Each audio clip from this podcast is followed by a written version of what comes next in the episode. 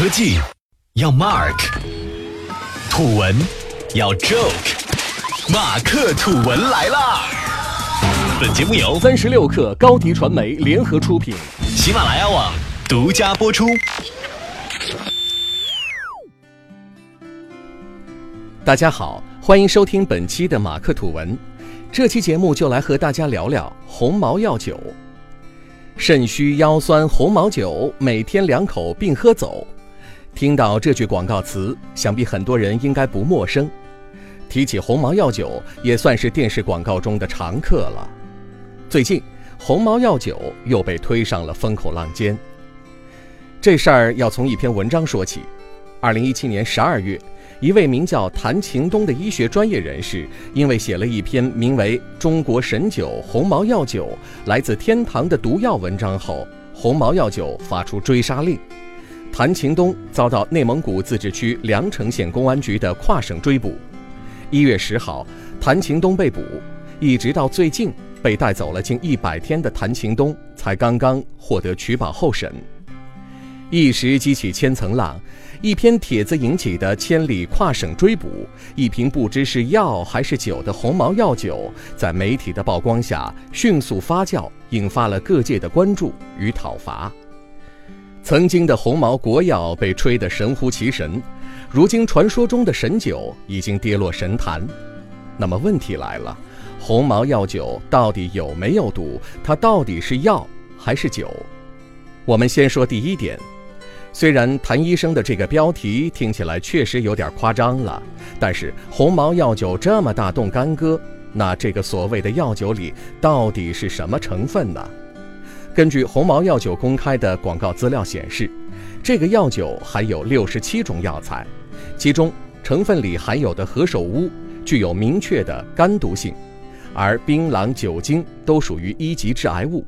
而这些物质并不应该出现在这款号称保健的药酒里。那第二点，这款药酒到底是酒还是药？实际上，红毛药酒它既不是酒，也不是保健品，而是一种非处方中成药。虽然红毛药酒在说明书上也标注了主治功能和禁忌事项，但是问题关键在于，一般消费者对此并不熟悉。而且红毛药酒在广告上的投放都是名列前茅，甚至被称为医药广告界的天王。如果大众只是根据广告的宣传不断弱化药品属性，强化保健功能，就会模糊药品与保健品的边界，很容易对消费品产生误导。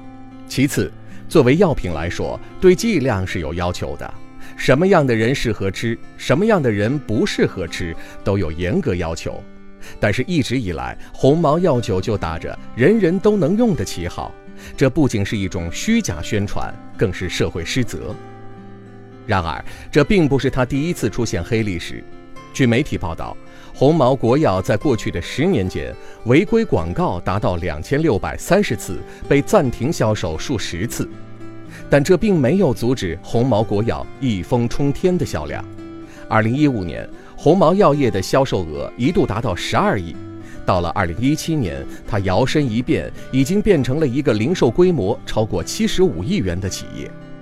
在这背后，我们不得不提的一个人就是鲍鸿生。鲍鸿生确实是营销的一把好手，卖火过护肾宝，打响过美孚乐，还将当时红极一时的保健内衣婷美卖到过三百元一件。